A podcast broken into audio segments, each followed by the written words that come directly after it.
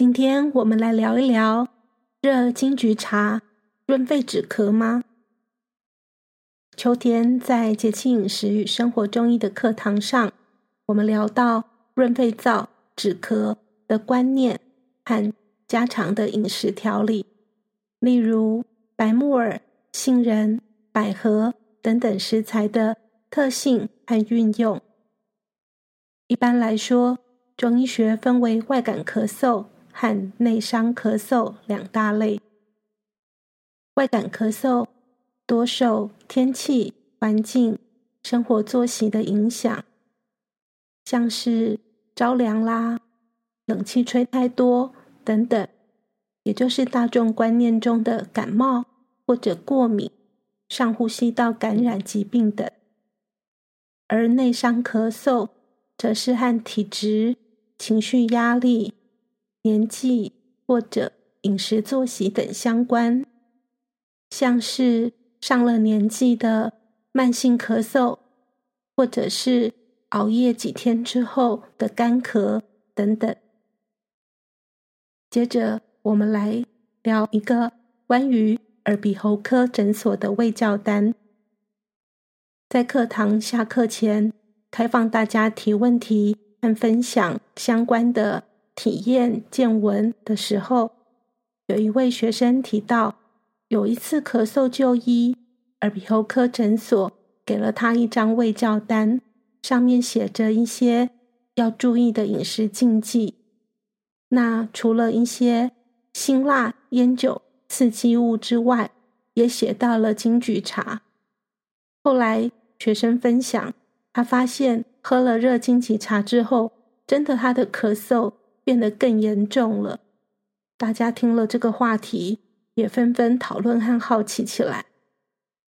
其实咳嗽真的分成很多种类，在医书《黄帝内经·素问》的咳论里面，这一篇就写道：“五脏六腑皆令人咳，非独肺也。”原来自古。中医学就认为咳嗽的原因好多，很多的民众平常喜欢买或者是制作金桔酱、金桔茶，在秋冬冲泡热乎乎的一杯来保养。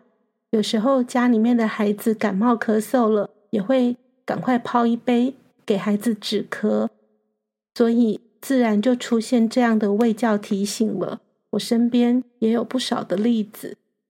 接下来我们来聊一聊，那么中医怎么看呢？在中医的一些饮食医书里面，也有提到糖渍荆棘这一类的东西，但是它的主要功效是理气、解郁、化痰、醒酒，而不是外感咳嗽。也就是说，糖荆棘、荆棘酱主要的好处。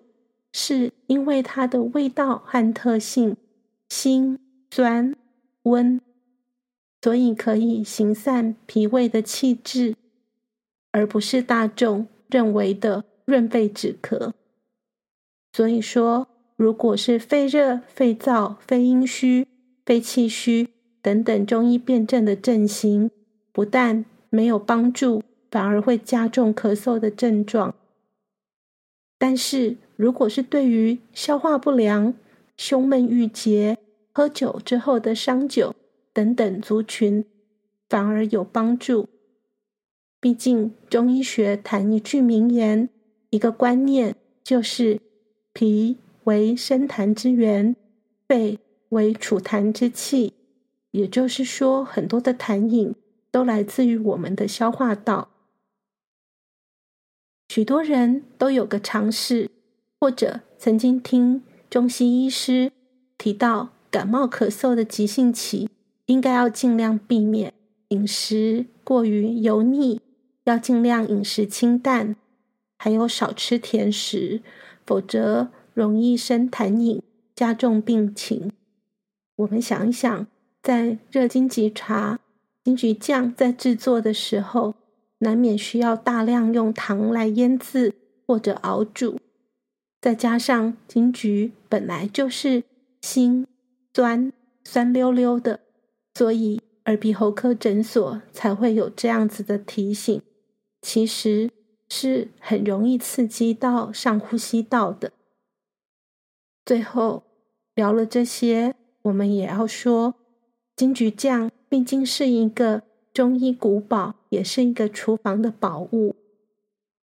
我也碰过一些主妇会分享家里面的孩子喝了他亲手熬制的金桔茶之后，咳嗽的现象好转很多的。仔细想想，因为他的孩子平常就喜欢喝一些冰饮，然后喜欢吃肉，体格壮壮的，但是常常会有一些痰饮的现象。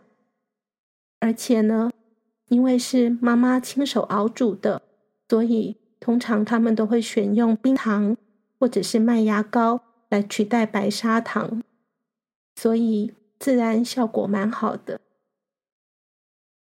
所以如果我们要运用饮食来调养或者进行一些食疗食补，主要还是要了解一下食材的特性，才能够帮助我们做好的判断哦。